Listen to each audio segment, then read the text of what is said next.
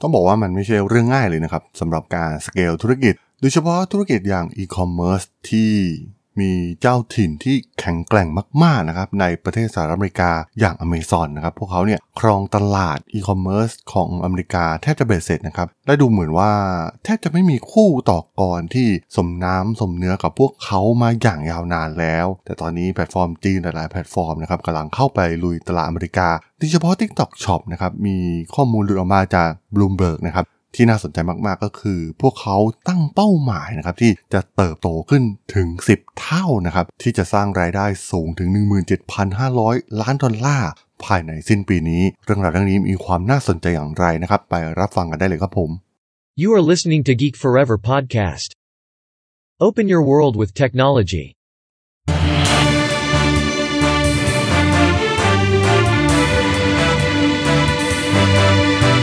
This is Geek Daily.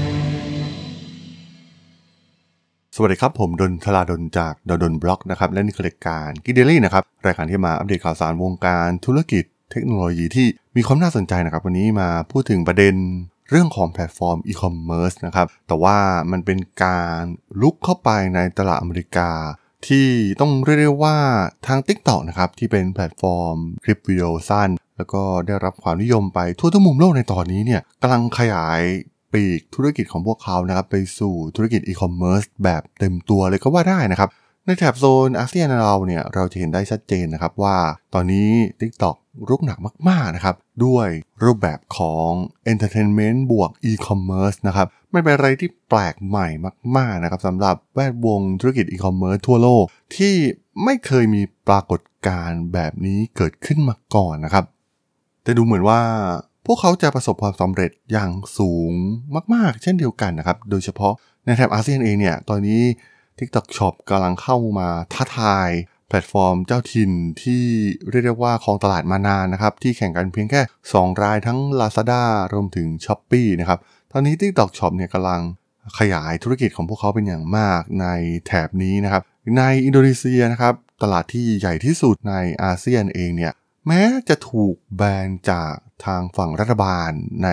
ตอนแรกนะครับ เพราะว่ารัฐบาลอินโดนีเซียเองเนี่ยก็ต้องการ protect ธุรกิจท้องถิ่นนะครับที่เป็น local จริงๆ ไม่ให้เกิดการทุ่มตลาดจากสินค้าจากประเทศจีนนะครับเพราะว่าแพลตฟอร์มพวกนี้เองเนี่ยเราเห็นได้ว่าส่วนใหญ่ที่นำมาขายกันถูกๆนะครับก็คือสินค้าจากประเทศจีนเป็นหลัก มันทำให้ธุรกิจในท้องถิ่นของพวกเขาเนี่ยได้รับผลกระทบไปเป็นอย่างมากนะครับ มันมีไม่กี่ประเทศนะครับที่เห็นถึง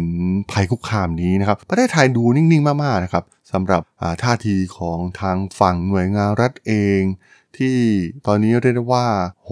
สินค้าจีนถาโถมเข้ามาอย่างหนักมาก ๆ ด้วยราคาที่ถูกมากๆนะครับ บางชิ้นเนี่ยราคา 1 บาท ขายกันได้ไงก็ยังงงนะครับส่งมาจากจีน แค่ค่าขนส่งเนี่ยมันน่าจะเกินอยู่แล้วนะครับ แต่ว่าพวกเขาก็ต้องการที่จะครองใจผู้บริโภคนะครับ เน้นไปที่ราคาที่ถูกไว้ก่อน แล้วก็ค่อยๆปรับเปลี่ยนพฤติกรรม การซื้อของผู้บริโภคนะครับ เดิมทีเนี่ยตัวผมเองก็ซื้อของตามห้างสรรพสินค้า7 e เ e ่ e อหรือว่าพวก hypermart ทั้งหลายนะครับ สินค้าหลาย ๆ อย่างนะครับ ตอนนี้ก็ปรับเปลี่ยนมาใช้การซื้อผ่านแพลตฟอร์มออนไลน์แทบจะทั้งสิ้นแล้วนะครับ มีโค้ดลดราคาที่ขั้นต่ำบางครั้งเนี่ยศูนย์บาทด้วยซ้ำนะครับถ้าให้เราซื้อสินค้าชนิดเล็กๆนี่เองเนี่ยแปรงสีฟันยาสีฟันน้ำยาบ้วนปากครีมอาบน้ำแชมพูต่างๆ เหล่านี้เนี่ยเราสามารถสั่งออนไลน์ได้แทบจะทั้งหมดเลยนะครับในตอนนี้ เพราะว่ามันแทบจะไม่มีค่าส่งอีกต่อไป แต่ก็ต้องบอกว่าถ้าเทียบตลาด ทางฝั่งอาเซียนเองกับทางฝั่งอเมริกา หรือว่าทางฝั่งยุโรปนะครับแบรนด์ที่ค่อนข้างแข็งแกร่งมากๆนะครับที่มีแพลตฟอร์มที่ถือว่าเข้าใจพฤติกรรมผู้บริโภคของทางฝั่งโลกตะวันตกมากกว่า ก็คงจะหนีไม่พ้นแพลตฟอร์มอย่าง Amazon นะครับซึ่งก่อนหน้านี้เนี่ยเราเห็นได้ว่า พฤติกรรมการจับจ่ายใช้สอยออนไลน์เนี่ยมันมีความแตกต่างกันนะครับระหว่างชาวเอเชียเองกับฝั่งตะวันตก แพลตฟอร์มอีคอมเมิร์ซจากโลกตะวันตกส่วนใหญ่เนี่ยจะใช้งานง่ายๆนะครับมีไม่กี่คลิกแล้วก็ทำการชำระเงิน ซึ่งมันแทบจะไม่มีลูกเล่นอะไรเลยนะครับถ้าใครเข้าไปในหน้าจอของเว็บไซต์ amazon.com เองนะครับเราจะเห็นได้ว่ามันแทบจะไม่มีอะไรเลยนะครับนวัตกรรมอะไรต่างๆเนี่ยมันน้อยมากๆนะครับและที่สำคัญนะครับ แพลตฟอร์ม Amazon เองเนี่ยก็ไม่ได้สร้างสรรค์นวัตกรรมในแพลตฟอร์มอีคอมเมิร์ซมานานมากๆแล้วนะครับ ผมเพิ่งอ่านหนังสืออย่าง Amazon Unbound นะครับ นวัตกรรมที่เกิดขึ้นของ Amazon เนี่ยมันจะไปในส่วนอื่นๆมากกว่านะครับ เช่น Amazon Echo Amazon Go ที่เป็นร้านค้าไร้พนักงานหรือว่าแพลตฟอร์มอื่นๆ ที่เน้นไปทางเทคโนโลยีอย่าง Amazon AWS มากกว่านะครับ แต่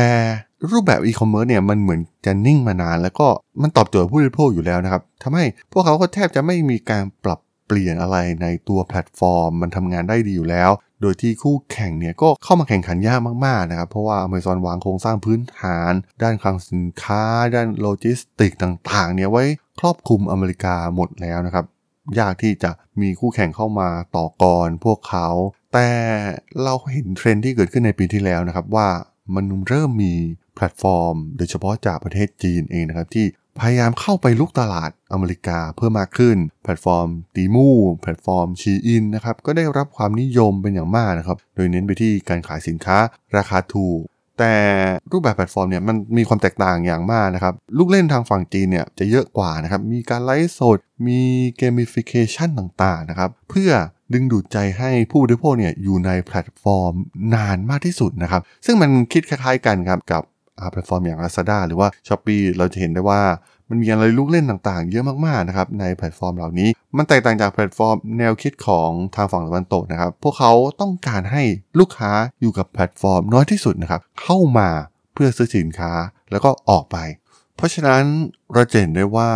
การรุกไปในตลาดโลกตะวันตกบางแห่งเนี่ย TikTok ก็ไม่ได้ประสบความสำเร็จมากนักนะครับ อย่างในสหราชอาณาจักรเองเนี่ยก็ได้รับการต่อต้าน จากผู้คนในประเทศบางครั้ง มีการนำสินค้าเลียนแบบนะครับที่เลียนแบบแบรนด์ดัง ๆ ในท้องถิ่นของพวกเขาเองนะครับซึ่งหากเรามองจริงๆเนี่ยมันอาจจะเป็นยุคเก่าของผู้บริโภคก็ได้นะครับ อาจจะเป็นคนรุ่นเก่าๆ ที่ใช้แพลตฟอร์มเมซอนมาอย่างยาวนาน เพราะว่าเมซอนเองเนี่ยมันก็เกิดมาตั้งแต่ปียุคปลายปี 1990 ช่วงนั้นนะครับ ซึ่งโอ้โหมาถึงวันนี้เนี่ยมันก็หลายสิบปีแล้วนะครับ และ มันก็ครองใจผู้บริโภคมาอย่างยาวนาน แต่ถ้าเรามอง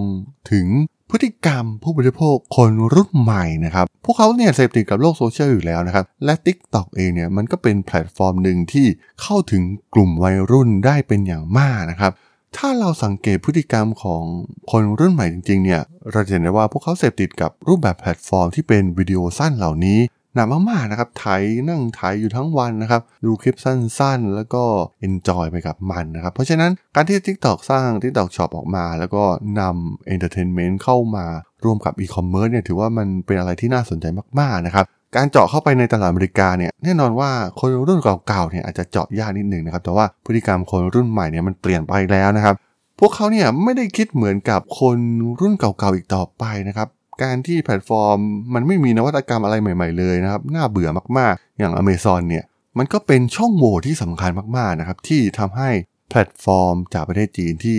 นำเอาลูกเล่นใหม่ ๆ แล้วก็เทคโนโลยีใหม่ ๆ ที่มีการปรับปรุงอยู่ตลอดเวลานะครับแล้วก็เข้าใจผู้บริโภคกลุ่มคนรุ่นใหม่จริงๆเนี่ยเข้าไปเจาะตลาดได้นะครับซึ่งเป้าหมายใหม่ของพวกเขาในปีนี้เนี่ยเรียกได้ว่ามีความทะเยอทะยานสูงมากๆนะครับข้อมูลนี้เนี่ยเป็นข้อมูลที่มาจากเว็บไซต์ Bloomberg นะครับ ที่เป็นการหารือภายในของ TikTok เองนะครับ ว่าเป้าหมายของพวกเขาเนี่ยจะต้องการเติบโตขึ้น 10 เท่านะครับเป็น 17,000 ล้านดอลลาร์นะครับ พวกเขาต้องการสร้างยอดขายให้ได้ขนาดนี้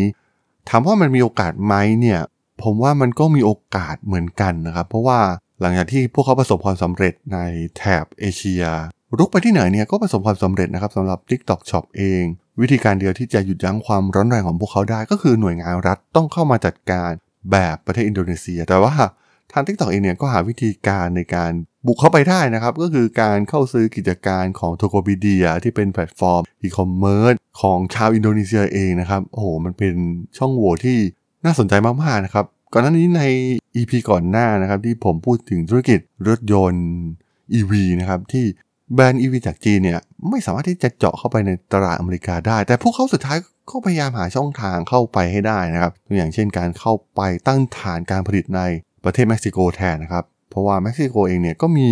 การเจรจาการค้าเสรีกับประเทศทั้งสหรัฐอเมริการวมถึงแคนาดานะครับ มันทำให้แบรนด์ EV จากจีนเนี่ยสามารถลุกตลาดอเมริกาเหนือได้นะครับ มันก็น่าสนใจนะครับ ตอนนี้เนี่ยทุกผลิตภัณฑ์ในอนาคต ทั้งรถยนต์ทั้งแพลตฟอร์มอีคอมเมิร์ซรวมถึงอีกมากมายนะครับ ตอนนี้จีนกำลังก้าวขึ้นมามีบทบาทมาก ๆ โดยเฉพาะในอุตสาหกรรมแห่งอนาคต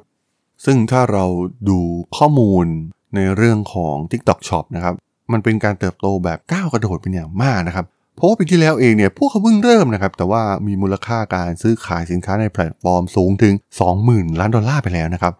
ซึ่งส่วนใหญ่เนี่ยมันก็เติบโตในเอเชียตะวันออกเฉียงใต้เป็นหลักนะครับ เพราะฉะนั้นการที่พวกเขาจะเติบโตแบบก้าวกระโดดเนี่ยก็ต้องตะลุยเข้าไปในดงเสือนะครับนั่นก็คือในดินแดนอเมริกาเองที่มีอเมซอนเนี่ยเป็นยักษ์คอยที่จะขย่ำพวกเขาอยู่ แต่มันก็น่าสนใจนะครับว่าเป้าหมายที่มีความทะเยอทะยานสูงมากๆนะครับเติบโตเป็น 10 เท่า โดยที่มีคู่แข่งที่มีความแข็งแกร่งมากๆอย่างอเมซอนอยู่เนี่ย พวกเขาจะทำได้สำเร็จหรือไม่นะครับจะเห็นได้ว่าทาง TikTok Shop เองเนี่ยจะช่วยเหลือผู้ใช้งานนะครับในแพลตฟอร์ม ให้สามารถซื้อสินค้าในขณะที่กำลังเลื่อนดูฟีดวิดีโอสั้นนะครับ ในวิดีโอก็จะมีตะกร้าคอยอธิบายรายละเอียดของสินค้า ซึ่งอาจจะเกี่ยวข้องในวิดีโอนั้นๆนะครับ ซึ่งหากวิดีโอมันกลายเป็นไวรัลขึ้นมาเนี่ยมันก็สร้างยอดขายได้อย่างมากมายมหาศาลเช่นเดียวกัน และอีกส่วนหนึ่งนะครับที่ กำลังเติบโตอย่างมากในตอนนี้ก็คือเรื่องของการไลฟ์สดนั่นเองนะครับ เพราะว่าแพลตฟอร์มจากจีนเนี่ยเก่งมากๆด้านนี้อยู่แล้วนะครับ ตอนนี้ Shopee เองเนี่ยก็มีการโปรโมทแคมเปญต่างๆ ให้เหล่าพ่อค้าแม่ค้ามาไลฟ์สดกัน หรือเหล่าอินฟลูเอนเซอร์นะครับสามารถทำ affiliate ผ่านแพลตฟอร์มเหล่านี้ได้นะครับ ก็คือนำตะกร้าสินค้ามาปัก แล้วก็ช่วยโปรโมทสินค้าผ่านการไลฟ์สด แล้วก็ได้รับค่าคอมมิชชั่นไป ซึ่ง TikTok เองเนี่ยก็มีจุดเด่นในเรื่องนี้เช่นเดียวกันนะครับ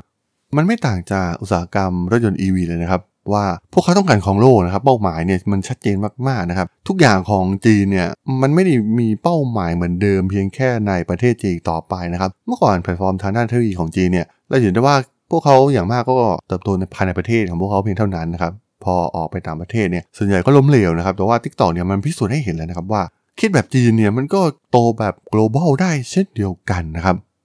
ซึ่งก็ต้องเรียกได้ว่าการเข้าไปบุกนะครับ มันไม่ใช่เพียงแค่ TikTok เพียงเท่านั้นตีมูชีอินเนี่ยเข้าไปเปิดเหมือนกับเผยแพร่ลัทธิใหม่ๆ ของการช้อปปิ้งนะครับ ซึ่งมันไม่น่าเบื่อเหมือนเดิมอีกต่อไปผ่านแพลตฟอร์มอย่าง Amazon นะครับ พวกเขาก็ได้รับความนิยมอย่างล้นหลามมากๆนะครับ มีการเข้าไปโปรโมทผ่าน Super Bowl ด้วยซ้ำนะครับ แพลตฟอร์ม Temu เองเนี่ยลงทุนมากๆนะครับ ที่ทำแคมเปญกับ Super Bowl แล้วก็มียอดการดาวน์โหลดแทบจะเป็นอันดับหนึ่งอยู่ช่วงหนึ่งเลยนะครับแซง Amazon มาด้วยซ้ำในหมวดของการช้อปปิ้งออนไลน์ แต่เมื่อเปรียบเทียบกับทางฝั่ง TikTok เอง พวกเขามีข้อมูลพฤติกรรมผู้บริโภคที่เหนือกว่าอย่างชัดเจนอยู่แล้วนะครับ เมื่อเทียบกับแพลตฟอร์มอื่นๆ เพราะว่าพวกเขาสามารถโตแบบ global ได้ แล้วก็วัยรุ่นอเมริกาเนี่ยก็ใช้ TikTok กันเป็นเรื่องปกตินะครับ ได้รับความนิยม เพิ่มมากกว่า Facebook หรือว่า Instagram ด้วยซ้ำนะครับในประเทศอเมริกา เพราะฉะนั้นพวกเขาก็มีพฤติกรรมต่างๆ ของผู้บริโภคชาวอเมริกันอยู่แล้วนะครับ เพียงแค่ฟีดสินค้าที่ ผ่าน Big Data ที่พวกเขาวิเคราะห์มาอย่างดีแล้วเนี่ยแน่นอนว่ายอดขายเนี่ยมันก็มีโอกาสที่จะเติบโตสูงอย่างที่พวกเขาตั้งเป้าหมายไว้นะครับ การเติบโต 10 เท่าเนี่ยมองผ่านๆเนี่ยมันดูเวอร์เกินจริงหรือไม่นะครับ แต่ถ้าเราวิเคราะห์กันจริง ๆ ยิ่งเห็นการเติบโตแบบโอ้โหจากศูนย์มา 20,000 ล้านภายในปีเดียวของ TikTok Shop เนี่ยมันเป็นอะไรที่เซอร์ไพรส์มากๆนะครับและความทะเยอทะยานของพวกเขาเนี่ยก็คงไม่หยุดอยู่เพียงแค่ โซนเอเชียอย่างแน่นอน พวกเขาก็จะผสานความร่วมมือนะครับบางครั้งเนี่ยเราอาจจะมองว่าพวกเขาอาจจะแข่งขันกันอยู่นะครับ Shein Temu หรือว่า TikTok Shop แต่สุดท้ายเนี่ยรัฐบาลจีนอยู่เหนือทุกแพลตฟอร์มเหล่านี้นะครับเขาอาจจะไปเจรจากันเบื้องหลังแล้วนะครับว่าต่างคนต่างบุกตะลุยกันไปนะครับสุดท้ายก็กินรวบธุรกิจอีคอมเมิร์ซได้สำเร็จเหมือนที่พวกเขาทำได้มาแล้วนะครับในโซนเอเชียตะวันออกเฉียงใต้นั่นเองครับผม สำหรับเรื่องราวการบุกเข้าไปในสหรัฐอเมริกานะครับของ TikTok Shop เพื่อแย่งชิงส่วนแบ่งการตลาดของ Amazon ใน EP นี้เนี่ยผมก็ต้องขอจบไว้เพียงเท่านี้ก่อนนะครับสำหรับเพื่อนๆที่สนใจเรื่องราวทางธุรกิจเทคโนโลยีและวิทยาศาสตร์ใหม่ๆ ที่มีความน่าสนใจก็สามารถติดตามมาได้นะครับทางช่อง Geek Flower Podcast ตอนนี้ก็มีอยู่ในแพลตฟอร์มหลักๆ ทั้ง Podbean Apple Podcast Google Podcast Spotify YouTube แล้วก็จะมีการอัปโหลดลงแพลตฟอร์ม Blockdit ใน ทุกๆ ตอนอยู่แล้วด้วยนะครับ ถ้ายังไงก็ฝากกด Follow ฝากกด Subscribe กันด้วยนะครับ แล้วก็ยังมีช่องทางหนึ่งในส่วนของ Line แอดที่แอดทราดน t h a r a d h o l สามารถแอดเข้ามาพูดคุยกันได้นะครับ ผมก็จะส่งสาระดีๆ พอดแคสต์ดีๆ ให้ท่านเป็นประจำอยู่แล้วด้วยนะครับ ถ้าอย่างไงก็ฝากติดตามทางช่องทางต่างๆ กันด้วยนะครับสำหรับใน EP นี้เนี่ยผมต้องขอลากันไปก่อนนะครับ เจอกันใหม่ใน EP หน้านะครับผม สวัสดีครับ